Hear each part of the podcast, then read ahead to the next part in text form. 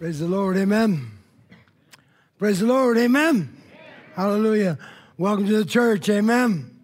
Come on, we can keep saying that all day long. All right. So this morning, I want you guys just to kind of take a walk with me. Um, I want you to go someplace with me. And it's a place that's not much uh, unlike this place here, but except that it's a different time. All right, we're in a different time it's a, than, than where I want to take you right now. And so I want to take you back a couple of thousand years to a place called synagogue, all right? And, uh, and it's just, it's a place where, where, you know, worship would be taking place, not unlike here. All right. Uh, it was a place where community would take a place, not unlike here, where songs and, and prayer and scripture reading and, and exhortation would take place, not unlike here.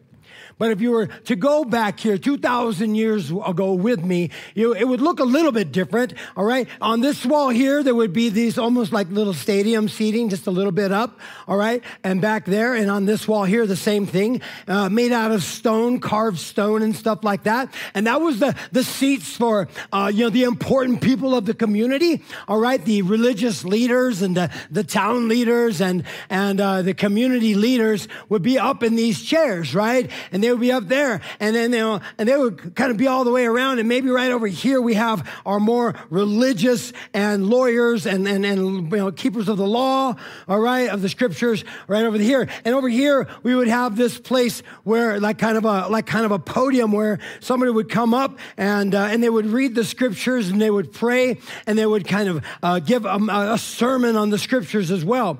All right, and when we would come in, we would come in through maybe over on this side, all right, and we'd come in through here, and just outside there would be this this this this this this tub of water. All right, this little like not tub, but maybe uh, like a little pool of water where we would ceremonial clean ourselves and, and get rid of all the craziness in our mind. Right, and so I want you to kind of go there with me. And down here, man, down here would be the seats for the common people. This is where we would probably sit. I know I would probably down here.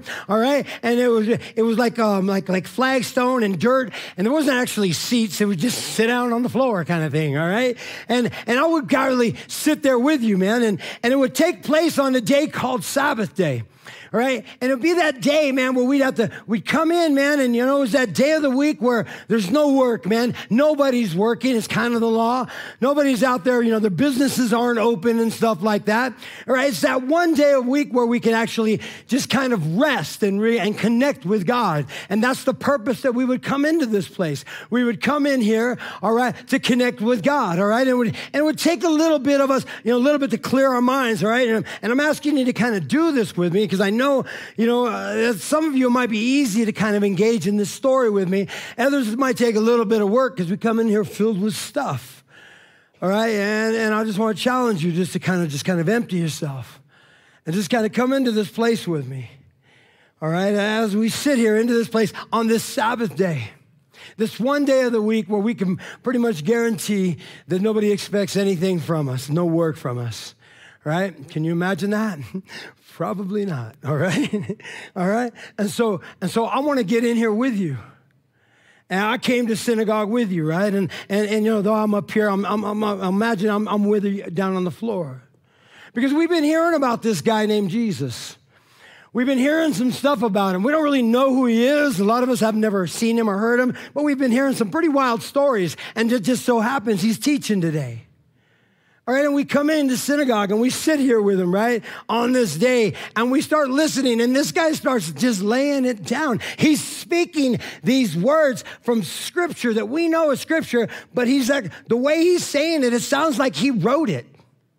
You know, the way he's talking, the way he's teaching, it sounds like it's the first time we've ever heard it for some reason. And we know we've heard this stuff before, right? But for some reason, it, it feels like it's the first time that we've ever heard him or heard this being spoken. And, it, and it's just quite amazing. And even you know while we're sitting here in the seats we're talking you know just whispering to the people next to us can you believe this guy? This is amazing. I feel like i just i feel like i've, I've never heard this before and we're tripping, man, you know, just kind of how the way he's presenting, but but we all of a sudden we, our, we uh, catches our attention these seats over here, and these it seems like these guys are not vibing with him. These religious leaders are just not, it seems like they're not, they're not engaged. And a matter of fact, they look kind of angry. And then they're watching him, but you could tell they're not watching him to learn. They're watching him for other reasons. You can't quite put your finger on it, man. And you're trying not to watch these guys.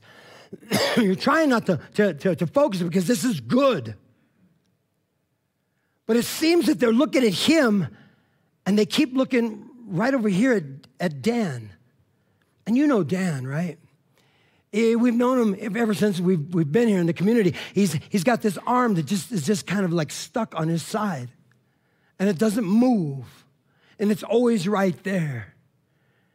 And we know Dan, man, you know what I mean? And it's cool because we know Dan is pretty cool because he doesn't really ask for a lot of handouts. He doesn't, he doesn't have these pity parties and stuff like that. Matter of fact, he tries to work the best he can with that other arm. And so when we see Dan, we always try to give him, you know, you know, some, something to help him out with, you know what I mean? And these guys keep looking at Dan and looking at him, and now it's getting our attention. You see, and, and it's hard not to get up. I'm staying in the seat with you guys, okay? I'm here on the floor with y'all, right? Praise the Lord. And so, and it's like funny, that like not, not well, it's kind of a trip that, that they're not seeing what we're seeing with this guy. But they just keep looking at him, keep looking at Dan. And, and, and it's very visible to us. You know, maybe in the back, you're like, you, you keep seeing them look at somebody. You don't know it's Dan, but you know he's looking at, they're looking at somebody here. We in the front, we know it's Dan. But Dan's not even, he doesn't see them looking at him because he's pretty much up front. He's looking at the teacher and he's just engaged. And we're wondering what in the world is going on here. And finally, the teacher, he's done teaching. And he looks at, now he, the whole time, I didn't see him look once at those guys. He was looking at us. And then he looks at them. And we watch him look at them. And they peer at him. And he, it was kind of like quiet, uncomfortably quiet for a minute. And you and me were both thinking, man, can we just go? I kind of got, I got this burrito. It's hanging out on my donkey right now outside. I've really been waiting to get out there and eat that puppy. All right. And we just want to go. We know it's over, but something else is happening. And all of a sudden, he breaks the silence and he looks right at these guys and he says, Is it lawful? He looks at them and he looks at the keepers of the law, the readers of the law, the declarers of the law, all right, the examples of the law. These guys, we kind of look up to these guys in the community because usually they're pretty much on point, it seems. And he looks at them and he says, Is it lawful? All right, is it, is it lawful to, to do good or to, or to do evil on the Sabbath, to heal on the Sabbath? And there's quietness. He says, Is it lawful to, to save a life? And we're like, in our minds, we're like, Yes. Or destroy, or to destroy on the Sabbath. And we're like, Where is he going with this, right? I mean, we're just, it's kind of getting uncomfortable in here. And then he takes his eyes off them and he looks right at Dan. And it trips us out, man. I mean, he, he, when he was looking at them, you could tell he was very disappointed in them. For some reason, he was disappointed, but it wasn't the kind of disappointed disappointment like he wanted to just, you know, beat them up or something. He looked at them with a disappointment and a concern and even a care. He was looking at those guys. Even though they didn't care, for some reason, it looked like he cared about them. And he looked at Dan. And we're looking at him. And we're looking at Dan. And all of a sudden, Dan realizes he's, the teacher's looking right at him. And he tells Dan, get up and come and stand right here. Now, at first, we, we, we say, no, don't, don't do it, Dan. Don't do it, man. This is crazy. We don't, not, this doesn't happen in synagogue, right? We're not used to this. He's telling Dan, get up and stand right here. We don't do it. But then we look at him and we look at his eyes and the way he's looking at Dan and we're like, how, oh my gosh, how could you not get up? If I was Dan, I would run to him right now and jump in his arms. Here I am. Catch me. Right? And Dan gets up. And what's even crazier is the teacher steps out from around the podium and meets Dan right there in the middle. And we're looking like, what is going on here? What is happening? And he tells Dan, he looks in his eyes and he says, so, so genuinely, so sincerely, so lovingly, he tells Dan, stretch out your hand. Immediately, we're freaking out, man, because we know Dan has never stretched out his hand for nothing. He's never reached for anything with that hand. I remember when we were hanging out and a spider was right by Dan, and I'm like, Dan, there's a spider by you. He couldn't even reach to smack that spider. I remember when we were eating and there was some really good nachos we were just getting down with, man, and they were on this side and Dan really wanted, I had to hand them to Dan. He couldn't reach for them. I remember when Dan wanted to hug his mother, and he could only hug her with one arm. He couldn't reach with that other arm. I remember. And you're telling him to stretch out his hand, and it's kind of cruel, man. We're thinking, right? But there's something in his eyes. It just communicates that what we think might be impossible is extremely possible with this guy. And Dan can't take his eyes off of his eyes. And then it freaks us out, man. Dan, he, he reaches, he stretched out that hand I have seen in the same position since we were in the second grade. I remember Dan. Nothing and he stretches it out and it just becomes whole and complete. And for the first time, the very first time that Dan ever reached with that hand, he reached for this guy, Jesus. And it was insane. And we just all wanted to jump up. We're all standing up now. Everybody's just trying to see what's going on as Dan is reaching for Jesus. And then so many of us look at the guys, man. We're like, what do you think about that? And we're surprised because they still look so angry. And then we can hear them saying, We're gonna get this guy. We're gonna get this guy. We're gonna get rid of him. We're gonna figure this out, man. We're gonna get rid of this guy. He's healing on the Sabbath. What is he thinking?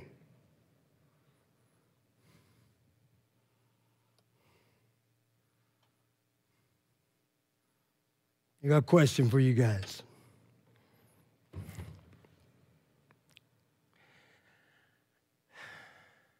Think about this. Is it ever a, is it ever a wrong time to do the right thing? Think about it. Think about it. Is there ever a wrong time to do the right thing? Man, when I when I, I reached out to our sermon prep team with that with that question, and um, we narrowed it down to this because it was like, well, you know, what about, you know, saying the wrong, right thing at the wrong time. I you know, I mean, uh, you know, disciplining your kids out of anger. They need to, you know, uh, you know, there's just all these just variables. Is there ever a wrong time to do the right thing? And no, no, there, there's never a wrong time because you know then we would it would be the wrong thing. And and I just think it depends on you. It depends on you.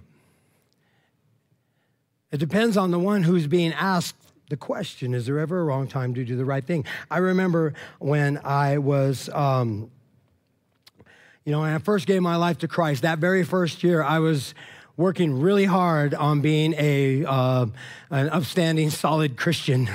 all right, a presentable Christian, one that you know, a Christian that can just you know, I wanted to be, you know, I wanted to be, I want to have a, a you know, just a, a, really good, solid presence of being a man of God. And it was, it was, I was taking it a little bit far a lot of different times, maybe a little bit too far. When I told my kids, you have to crush those CDs. We don't listen to that in here. All right, it was kind of crazy. All right, I, got, I had that period of time where I was just kind of freaked out, right? You know minute. And I remember, you know, trying to present myself as, as this solid Christian. And, uh, and I've told you guys, you know, how I don't hand out, I don't like to hand out money a lot, you know, to people that are hurting on the side of the road. I try to figure different things out. All right, let's go buy them some food. Let's, you know, let's go, let's go get what they need, you know, stuff like that rather than handing out cash. There'll be sometimes I actually will, but it depends on how the Lord leads. Well, there's a bigger story to that. You see, in that first year that I gave my life to Christ, I wanted to present myself as this very solid man of God to my church, to my community, to my, you know, to people around us and stuff like that. And I was uh, coming out of Bashas' in Tucson one day, all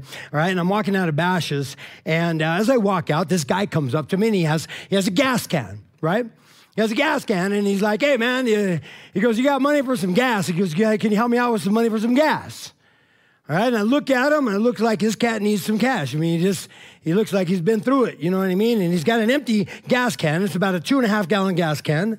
All right. And this was back when it didn't cost your whole paycheck, you know, to fill your tank.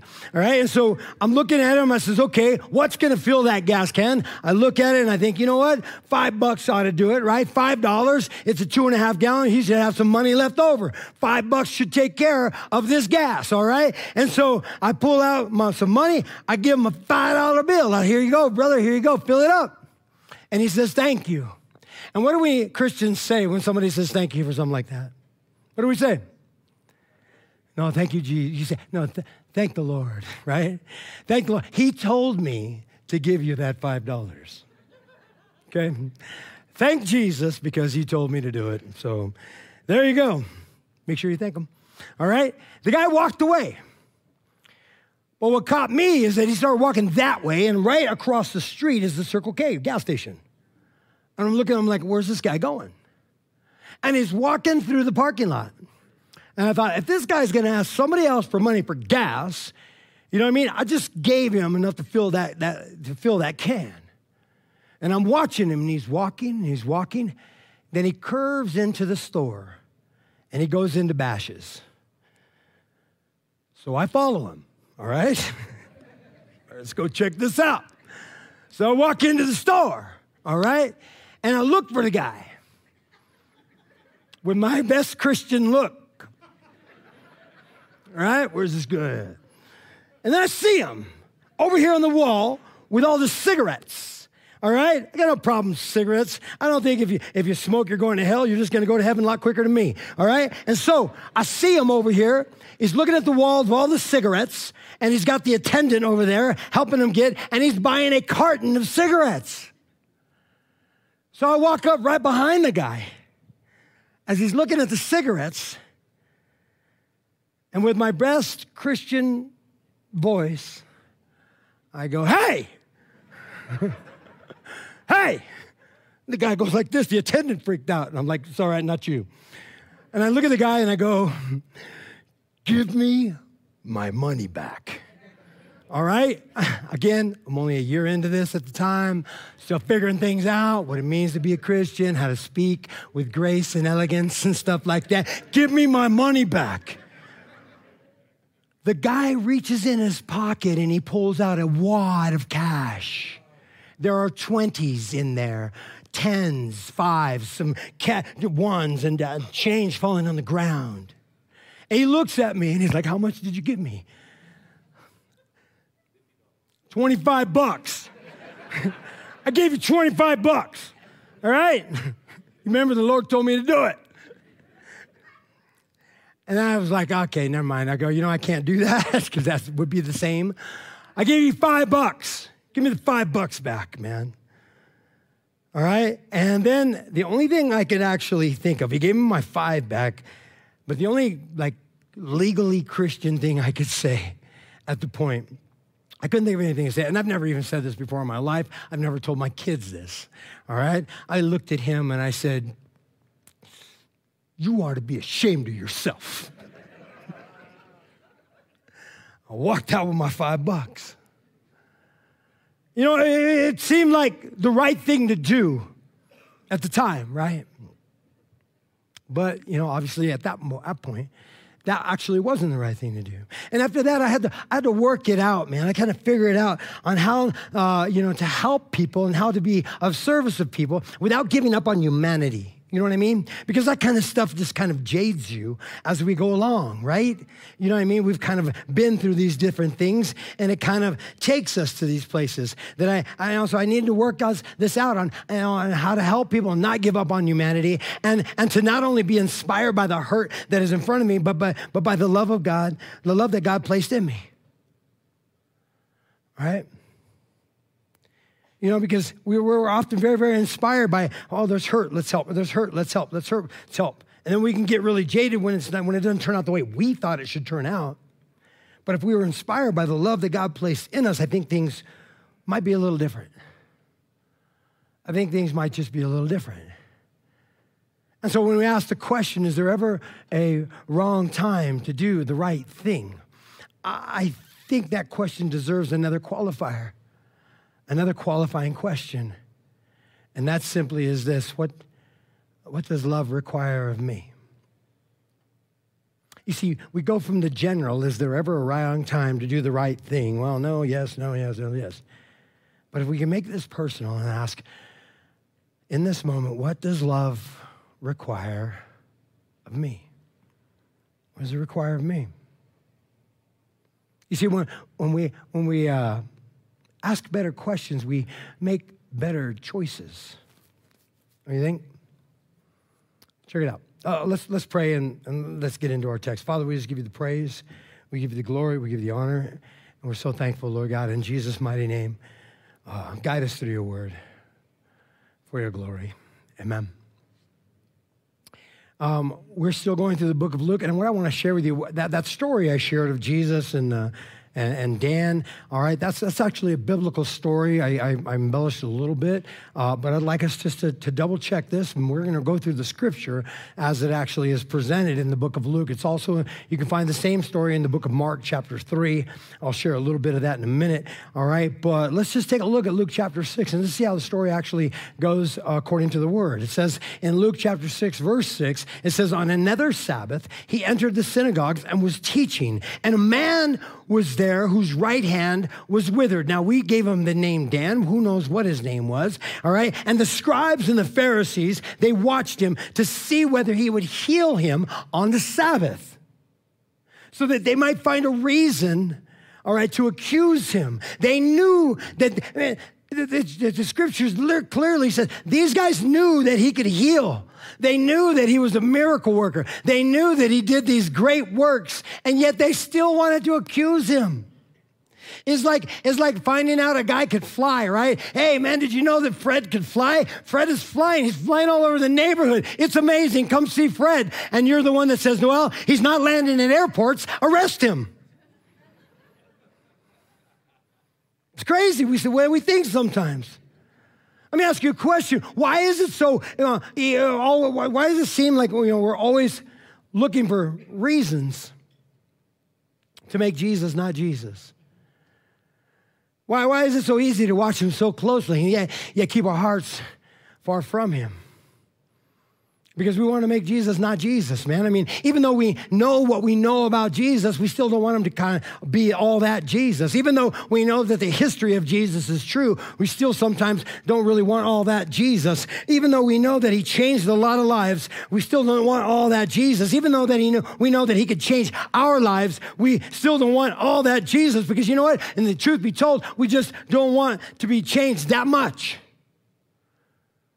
And we have to admit that you know if he's if if if he's Lord, and then and then then I'm and I'm all in, you know, then I have to be all his. And maybe I'm just preaching to myself here today. I don't think so though. The scripture says, but Jesus knew their thoughts. And he said to the man with the withered hand, Come and stand right here. And the guy got up and he stood there.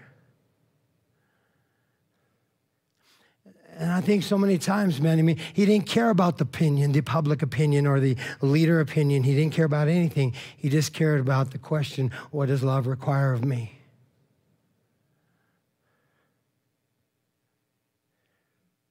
Let me ask you this why do you think that when we see people in need, sometimes we look for a reason not to help them, even if we know the people? Now, I'm going to be transparent with you. I do this sometimes. I look, I see, you see hurt, you see pain, you see struggling, man, and you're like, man, you know, I'm just too, I'm too tired. You know what I mean? I'm too tired. Why are you too tired? Well, because I'm too busy. Oh, I'm too busy, man. You know what I mean? I'm too busy. I'm busy all the time. I got time. I can't be helping. I just can't slow down enough. I'm just too busy right now. Sorry. All right. I'm just too tired, man. I can't even turn my head to look that way right now. All right. And, you know, and I'm talking about even people we know. Why are you so busy? Well, I just got, got to make that money, man. I got to make that money. Why are you so tired? Because I'm over here making that money. And then our other excuses, well, I'm just too broke. Well, how are you broke if you're always so busy and tired making all that money? And we just, we just start just tripping ourselves out. Or, or, see, this is, I'm going to share something. This happens to me sometimes. I see people in need that I know really don't need right now but yet they're playing it off like they need, and it kind of just creates this cancer in me that basically, you know, just, just starts to shut everybody out. Man, it creates this twisted mindset. And then when we see people that are really in need, man, we're making excuses of why they really don't need any help. And in turn, we become extremely committed to being uncommitted.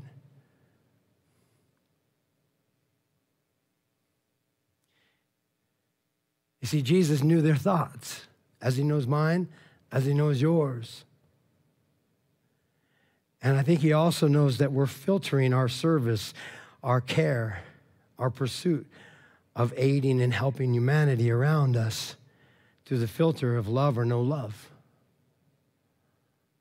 No love or no love. I mean, we stay with the question, well, what's the right thing to do? Well, and then we start making, well, this is not really right right now. It's not the time.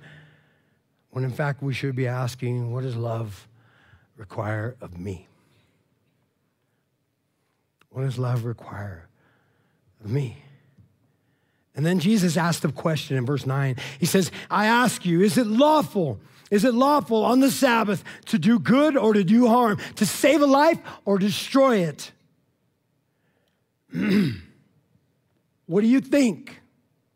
And it was quiet. Back in 1992, there was a story, all right, that took place in an Orthodox uh, uh, Israel uh, a neighborhood in Israel, all right, and, and basically there was a fire that broke out in this apartment complex, and it was on a Sabbath day. And because it was on a Sabbath day, all right, they didn't know whether or not they can call for, for help or not. And so they went to the local rabbi that was actually living in those apartment complexes, asking him, hey man, you know, can we, can, can we call, you know, the fire department? And he was struggling with it because the thought process was that if you use the phone, you break an electrical current, all right? And what is taking place there is you're working and you're causing work. And because of your causing work, all right, you know, um, you're, you're breaking the Sabbath. And it took this guy about a half hour to say yes. And in that half hour, three buildings buildings burnt down to the ground.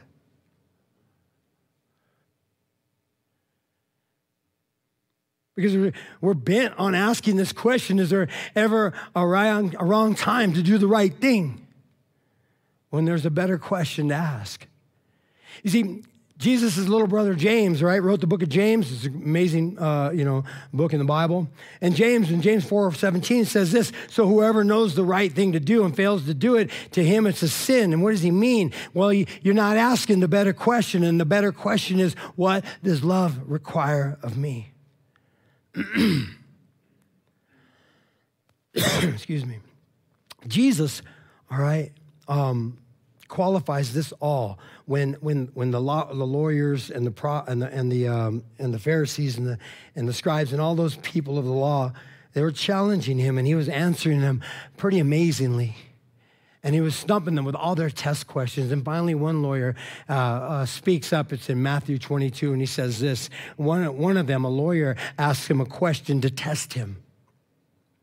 He says, Teacher, and we basically saying we don't have all these laws for nothing. We got over 600 laws in the Old Testament. Over 600, man. And they're not there for nothing, they're there on purpose.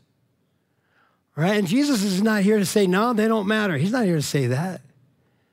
So they challenge Jesus and they say, okay, which, uh, you know, teacher, which is the greatest commandment in the law? Over 600. And if you include the New Testament today, there's over a thousand commandments and which is the greatest of all of them. And Jesus said, without bat, I almost said it again, without batting an eye. You, again, do you ever think Jesus batted his eyes? All right, excuse me. Uh, without batting an eye, all right, Jesus says this. He says, You shall love the Lord your God with all your heart, with all your soul, and with all your mind. And we, and we could pick that apart. Well, what is my heart? What is my soul? What is my mind? And in another area of scripture says, and your strength. All right. But in fact, what he is actually saying holistically, everything you are and everything you know you are, and even the things you don't know you are, but you know are there. All right. Love God with all of that. Love God with all of you. When you're, when you're in this life for your life and you're doing your thing for your thing, all right, you're all there. It's all you. You bring the whole you and pour into that. He's saying, he says, now I want you to take all of that you, take it all, all right, and pour it into me. Love me we get really, really bent, man. I'm like, man, God wants too much. He wants this for me. He wants this for me. He wants this for me. Wrong. You know what God wants? One thing. He wants you to love him. That's what God wants. You ever ask the question, what does God want from me? He wants you to love him. It's right here, man. He says it right here to love him with everything that we are, everything we've been, and everything we will be. He just wants our love. See, the reason we can't give him these other things that we think he wants, all right, is because we don't love him truly with everything we are. And we come up short constantly. And he throws this in, and the great and first, this is the great and first commandment. He says the second one is just like it, man, because it follows right behind. I mean, without without that first one, all right, you can't have this second one, all right. And you know, with this second one, you're going to fall flat because you don't have the first one. He says the second one is just like it. You need to love your neighbor as yourself. You need to love humanity, all right. We're going to talk in a few weeks here, by maybe a couple months actually, about you know who is my neighbor and what does that mean, all right. The the better question is who's not humanity. We need to love humanity the way we love ourselves. What are the basics we, we bring to ourselves? We, we, we, we love ourselves enough to feed ourselves, to clothe ourselves, to shelter ourselves, all right, and to self preserve our, to preserve ourselves, all right, and care for ourselves. And I think the reason we have a hard time helping others the way that God has called us is number one, we don't love Him enough, or number two, we don't love them as we love ourselves. It puts a limit on our love and our help and our service for others. And you know what I see a lot of times is I see a lot of people helping others, truly trying to help them. And a lot of times you help people, I see people helping people just because they love themselves. They don't really love the people as they love themselves, but they just love themselves and they like what they get when they help people, all right? And, I, and I'm not saying helping people is a bad thing, man. Whatever it takes to help people, help people. But you know what? If you want to do it right, if you want to do it perfectly, if you want to do it to where you will never exhaust yourself, to where you'll never run out of gas, all right? Love God first. If you can just love God first, man, if you can love Him first with everything you got, loving people and loving humanity, it's going to be a lot easier.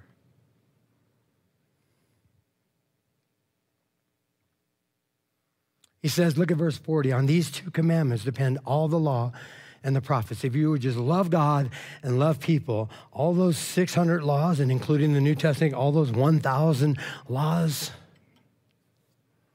commandments. No brainer. No brainer, man. They're actually going to come out because you're going to be pursuing this question what does this love require of me? Rather than is it right time to do the wrong, you know, wrong time to do the right thing, whatever the case may be. No, man, simply put, what does love require? This love right here require of me. And after looking around them, he said to them, Stretch out your hand. And he did, and it was restored. His hand was restored. And these guys are tripping because he did it on a day you're not supposed to do stuff. Well, you know what? And he, Jesus asked them a question that they couldn't answer Is it lawful? Is it unlawful to help, to heal, you know, to save? No answer. Come here, Dan. Boom, let's do this, brother, me and you. Nobody else in the room, just us. Stretch out your hand. And, you know, these guys found fault with him. And we always, you know, at least I see, sometimes I do, I see, know, a lot of times we find fault with Christ or we find fault with God or we find fault with what he's doing. You know, we're like look at him and say, why didn't Jesus share the gospel with him? Why didn't he share the gospel? He should have, he had a perfect opportunity to share the gospel and share the gospel with everybody else in there. Why didn't he do that? Because he spoke to the need of a human, all right? And that gave him permission to speak to the heart of that human. All right? So many times, if we would recognize when we would speak in love to the human, to the needs of a human, it'll give us the, the, the permission in that human's life to speak in love to the heart of that human. I love what Emery was, uh, Emery Kincaid and I were talking the other day, and she was sharing a story about how a family, a friend of hers, and, uh, and her daughter went on a mission trip, you know, to Africa and to the tribes of Africa. And they preached the gospel and they got kind of a response for preaching the gospel, but where they got a huge response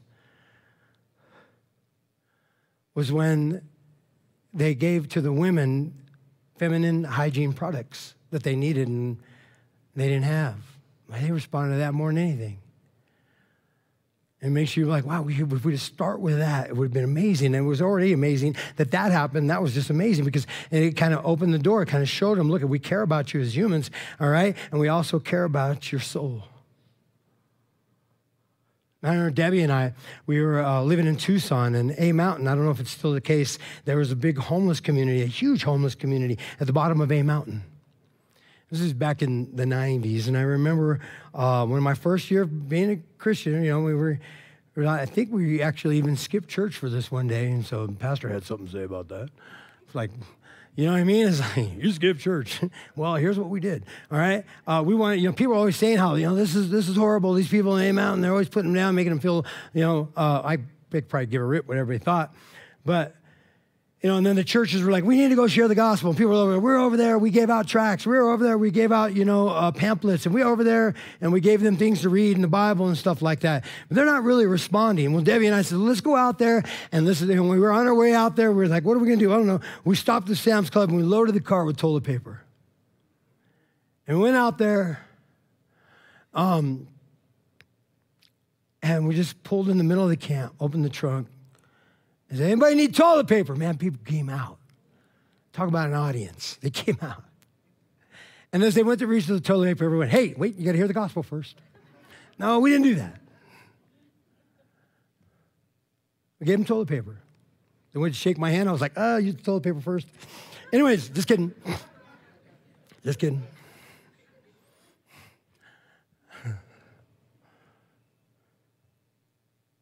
And Jesus, you know, he did this, and in, in Luke 6, it says, when he did this, they were just filled with fury and discussed with one another what they're going to do to destroy him. And he didn't care what they thought. He didn't care that they weren't going to like him. He, didn't, he wasn't here for public opinion. He was here for love, to show you what love requires, to show you what love requires. I love what John Wesley says. He says, Give me 100 preachers who fear nothing but sin and desire nothing but God. Uh, I care not a straw whether they be clergymen or laymen, such alone will shake the gates of hell and set up the kingdom of God. Did you hear that? Give me, I'm, I'm, gonna, I'm, I'm gonna modify that. Give me 100 men or women who fear nothing but sin. All right? And desire nothing to love God with everything that they are. And I will show you a community of men and women who will shake the gates of hell and build, set up the kingdom of God right here on earth. People who are not inspired, only inspired by the hurt in front of them, but by the love that God has placed in them. Amen? These guys were filled with fury. This is a greater violation of the Sabbath than what they were accusing Jesus of. Filled with mindless rage, filled with irrational anger, even pathological rage. One thing that you and I can be sure of you know, we may be known for our opinions, right? You, you, you may be known for, for all of your opinions. And so, so, though you may be known for your opinions, you're going to be remembered for your love or your lack of love. We make ourselves known by our opinion on this and our opinion on that and our opinion on that. But we'll be remembered.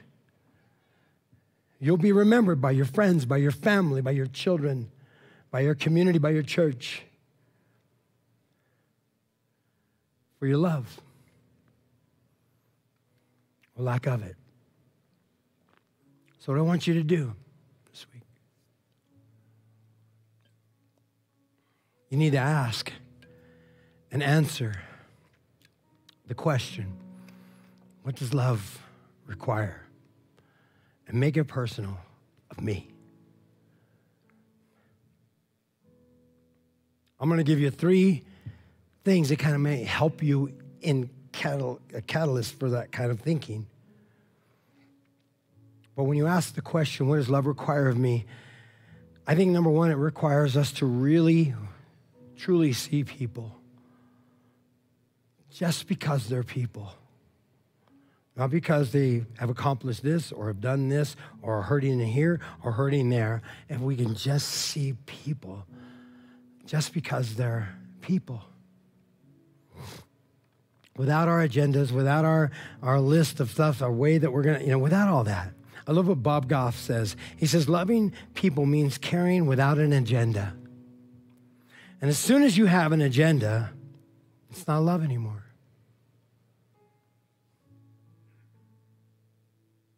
So, what does love require? Love, it requires us to, to really see people because they're people. It also requires us to empathize, all right, to see their world from their eyes.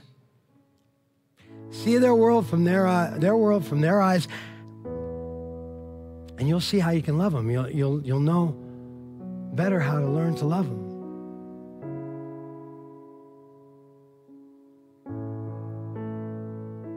Get in the hole with them. Get into that pit with them or whatever has got them just kind of surrounded at the time. Get in there with them. Don't yell on them on the outside. Hey, come on, get out of there. Get in there with them if they allow you. And if they allow you to get in there with them, thank them for allowing you to be with them. Don't give them all your your your your your, your hand-me-down statements or your even your really good Bible verses or whatever the case may be. Just get there, get in there with them and listen to them. Learn from them. Don't give them all your at least uh, statements. Well, at least this isn't happening, or at least this isn't happening, or at least you still got this going for you. Don't give them none of that.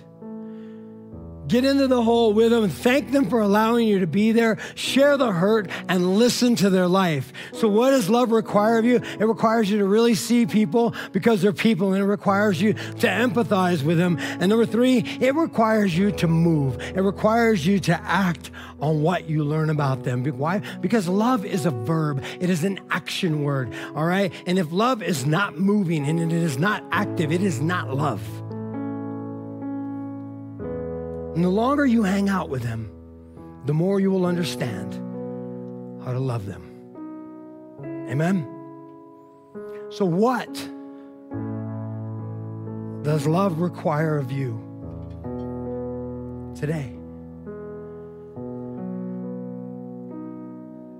I really want you to, to make that personal, like right now.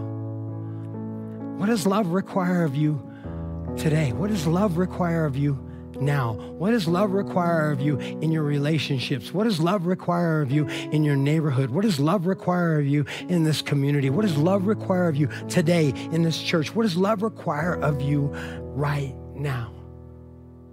You have to ask that. You have to pursue that.